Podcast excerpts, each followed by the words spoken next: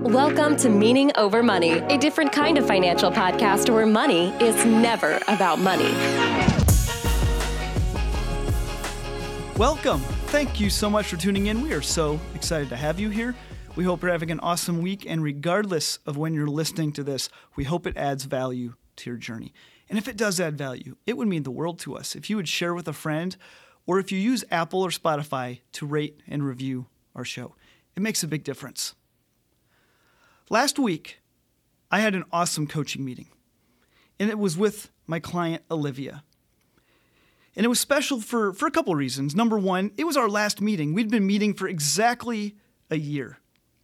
Now, Olivia is a second year teacher. She had just graduated college, and she's single, and she's now in, into her teaching career. And so she's three semesters in to her young teaching career.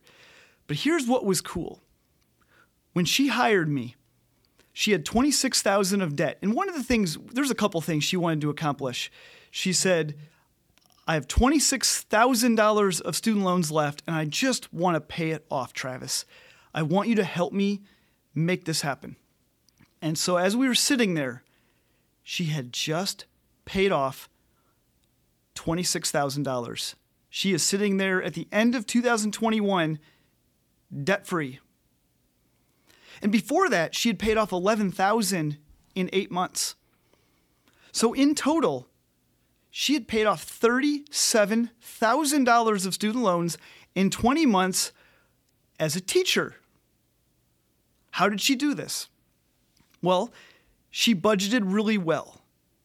When her and I started working together, she just really focused on budgeting well, holding herself accountable, making intentional choices, following it, tracking it, and rinse and repeat. Through a stretch of that time, not the whole time, but through a stretch of that time, she lived at home with her parents.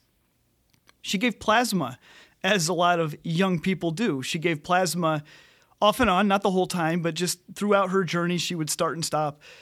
And the fourth thing she did is that she worked full time in a daycare in the summer.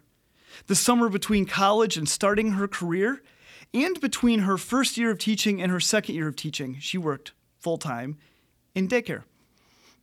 And she paid off $37,000 in 20 months as a single teacher making entry level teaching salary. So, why am I sharing this story? First of all, I'm just really proud of her. I'm so proud of her. She did so good. She's doing so good. Second, I love teachers, and, and, and I did an episode about this, but I love teachers, and I think teachers get a bad rap. And, and we play this victim role in our society that says teachers are always going to be poor, teachers are always going to be broke. It seems like we're trying to talk people out of being a teacher by telling them how terrible their life is going to be. Not Olivia. Not Olivia. Olivia just paid off 37,000 in 20 months. It's crazy. But here's something else. And this is why I wanted to talk about this today.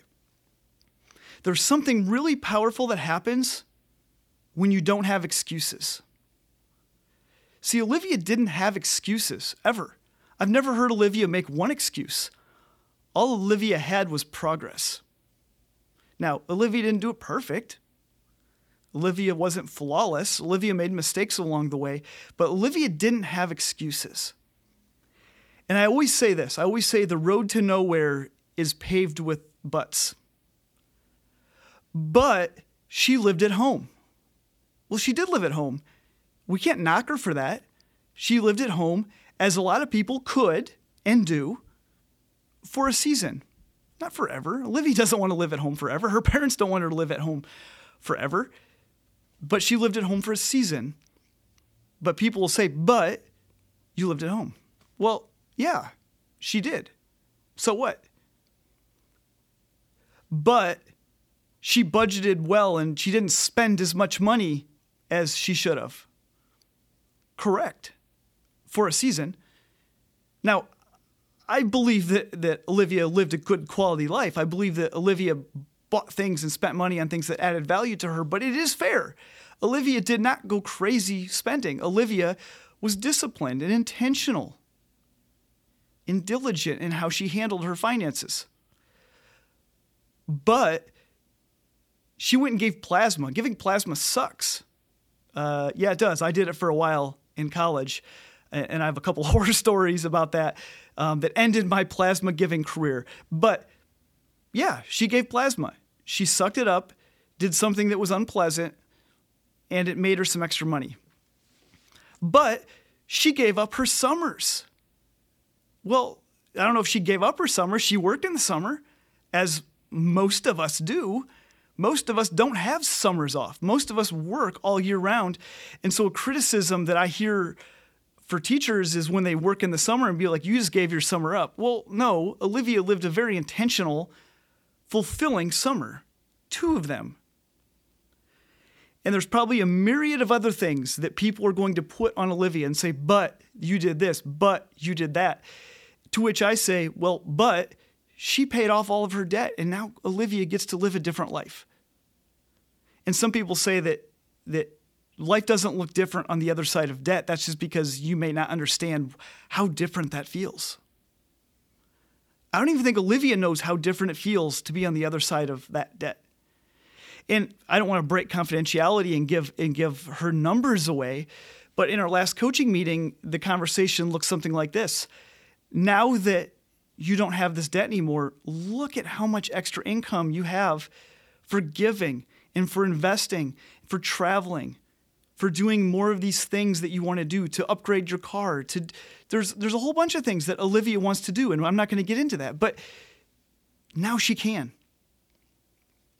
But it's easy to play the butt game. But the road to nowhere is paved with butts.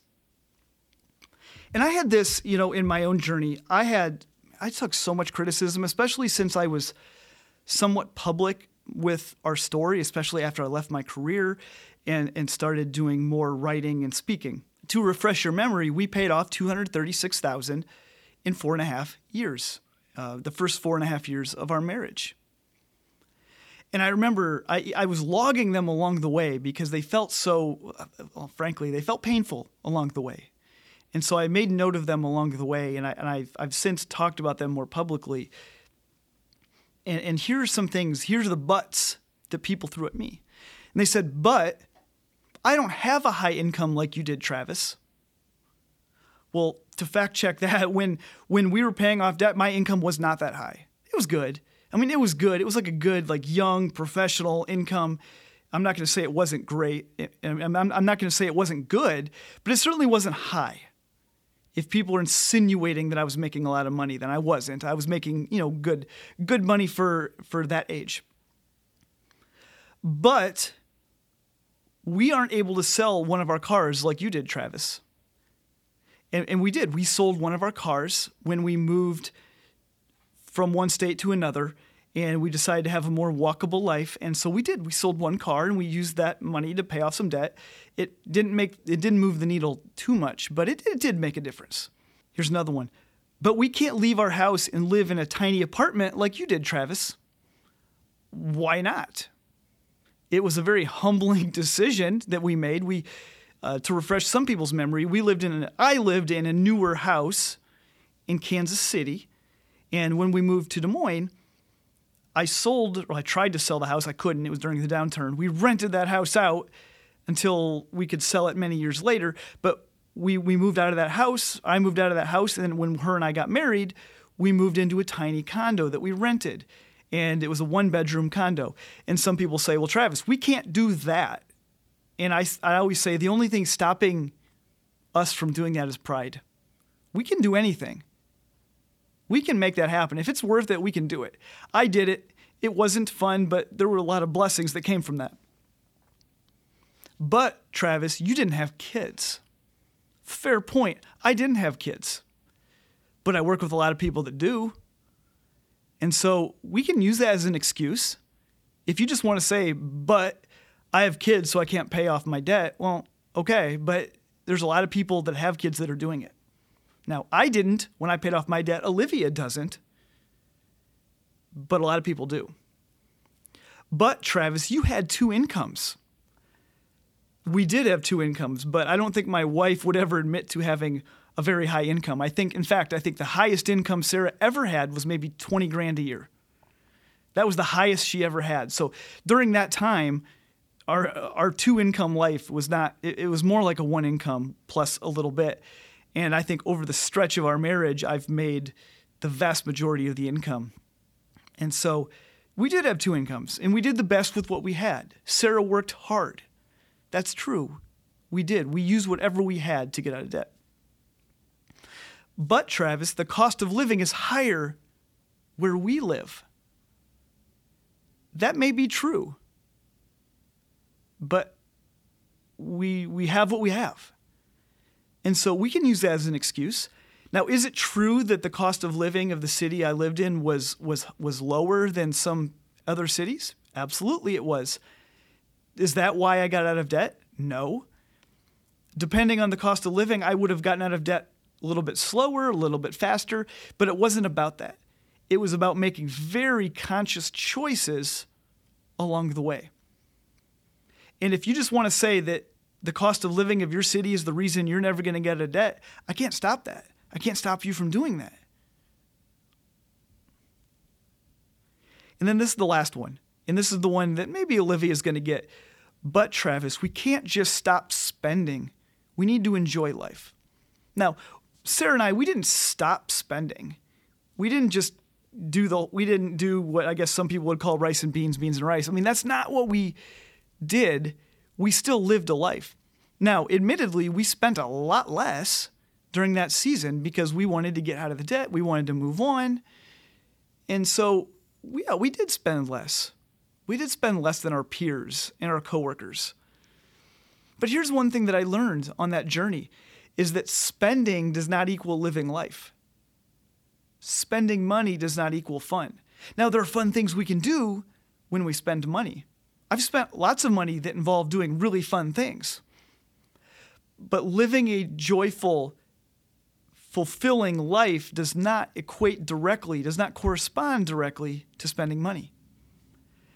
And so I think we use that as a crutch sometimes to say, I'm not willing to do this because I don't want to quit my life that was the first four and a half years of my marriage. We had so many good memories. We did so many cool things. We had a really valuable time in that season of life. And it wasn't about spending money, it was just about finding ways to live life that were that were fulfilling and enjoyable for us. Some spent some cost money, some didn't. And so I got it. Olivia is probably going to get it. Other people are getting it every day. We have two options. We can either play the butt game, which is a road to nowhere, or we can be like Olivia and just be in the business of making progress. And I wish I could tell you it's fun. It's not fun. I think I named that with Olivia. I always try to name that up front. Some of my clients have that, some don't. And when they do, I always try to name up front. I always say, this isn't fun. This isn't enjoyable to grind out of debt month after month. It's just not enjoyable. But if that's important to you and that's where you want to go, and if that unlocks some doors for you, we should do that. And I always promise people three things. Number one, I always promise them it is simple. This will be a simple process. Number two, this is hard. It is simple, but it is going to be a hard journey to get there. And number three, it's worth it way more than you will ever know. Those are the three promises I make people. And I probably made those to Olivia when we started. And it's not me who made this happen. She was already on her way. And I already had mentioned that she had paid off, she had already paid off 11,000 in eight months before that. So if you do the math, this young lady, she paid off $37,000 of student loan debt. She started, I think it would, the math works out to she started about the month before she graduated college. And by the time she was three semesters into her career, so winter break of her second teaching year, she was out of debt. And she's probably watched people around her spend and spend and go on crazy trips and have these cool possessions and buy these houses and these cars. She's probably watched that half the time thinking to herself, I wish I was just doing that. But the thing that I always try to help keep her grounded with is Olivia, once this is done, it's done forever. It's done forever. Your, go- your loans are gone in your in your early 20s and you have all of your future ahead of you. Now it really looks like prioritizing generosity and investing and saving for future wants and needs and traveling more, traveling a lot more. That's what it looks like now. And she gets to decide what that looks like. That's not on me, that's on her. It's not my job to tell her what to do. It's my job to help her get to wherever she wants to go. And so I just wanted to name that. I'm just proud of Olivia. I'm proud of the progress that she made. She took the road less traveled. And some of you are sitting there right now, buried in debt. And you have a million excuses on why you're in debt and why you can't get out of debt. And I'm not faulting you for that. I've, I've been there. I was that guy. I did that. And I've, I've since walked alongside of a lot of people doing really hard things, some of those things including getting out of debt. And we have that choice to make.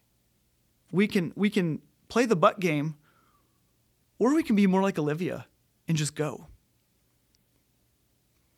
And some of you that are listening are teachers. Some of you have already thought to yourself, I'm a teacher. I don't make that much. I'm just kind of screwed. Raise your hand if that's you. It doesn't have to be. Olivia can do it, and so can you. And so, Olivia, if you're listening to this, and I hope you are, I'm proud of you. I'm so excited for what's to come. And I'm grateful that you decided to live as an example because it's one thing for me to get on a microphone and say it and then say it again and say it again. But it's another thing to be a young person in your early 20s literally living it. You are more influential than me. I may have a microphone, but your whole life is a canvas. Your whole life is an illustration to everyone around you, everyone that you have influence on that I don't, to say, if I can do this, so can you. And if you're listening to this and your name's not Olivia, you have the same situation. You have more influence in the people around you than I ever will. And so the way you handle yourself, the decisions you make, the things that you do, and some, some for some of you, that's paying off debt. It, it is. A lot of us have debt. But it's not just that. This isn't about paying off debt, it's about living a meaningful life. This isn't a get out of debt cult. Not everybody I work with is in debt. It's about making the hard choice. It's about pursuing that career that you're scared to. It's about leaving that stable job to take that risk to do something that could fill you in a way that this job right now doesn't. For some of you, it means just ramping up your generosity to a level that scares the daylights out of you. For some of you, it's starting that, that small business, that side hustle, that ministry, that nonprofit. There's so many different things in our life that we're scared to do sometimes. And sometimes it takes somebody like Olivia to show us it can be done, it is worth it. So, thank you, Olivia, and thank you to all the other Olivias out there. You guys are actual heroes. You're making a difference. So, thank you. Thank you so much. That's all I have for today. If you'd like to reach us outside of the podcast, we would love to hear from you. You could find us on Instagram, Meaning Over Money, or me, Travis Shelton. You could find our YouTube channel. And of course, you could find Meaning Over Money, which is our financial course for young adults, where we teach young adults how to live for the meaning and not for the money. And that's at meaningover.money. And if you decide to buy a course from us, please don't pay full price. As our way of saying thank you for listening to the podcast, you can get 25% off by using the promo code podcast25, podcast25. And if, if you're not interested in that and you just want to stay here for the podcast, we're glad to have you. We're grateful that you're here, and we hope it continues to add value to your journey. Take care, guys.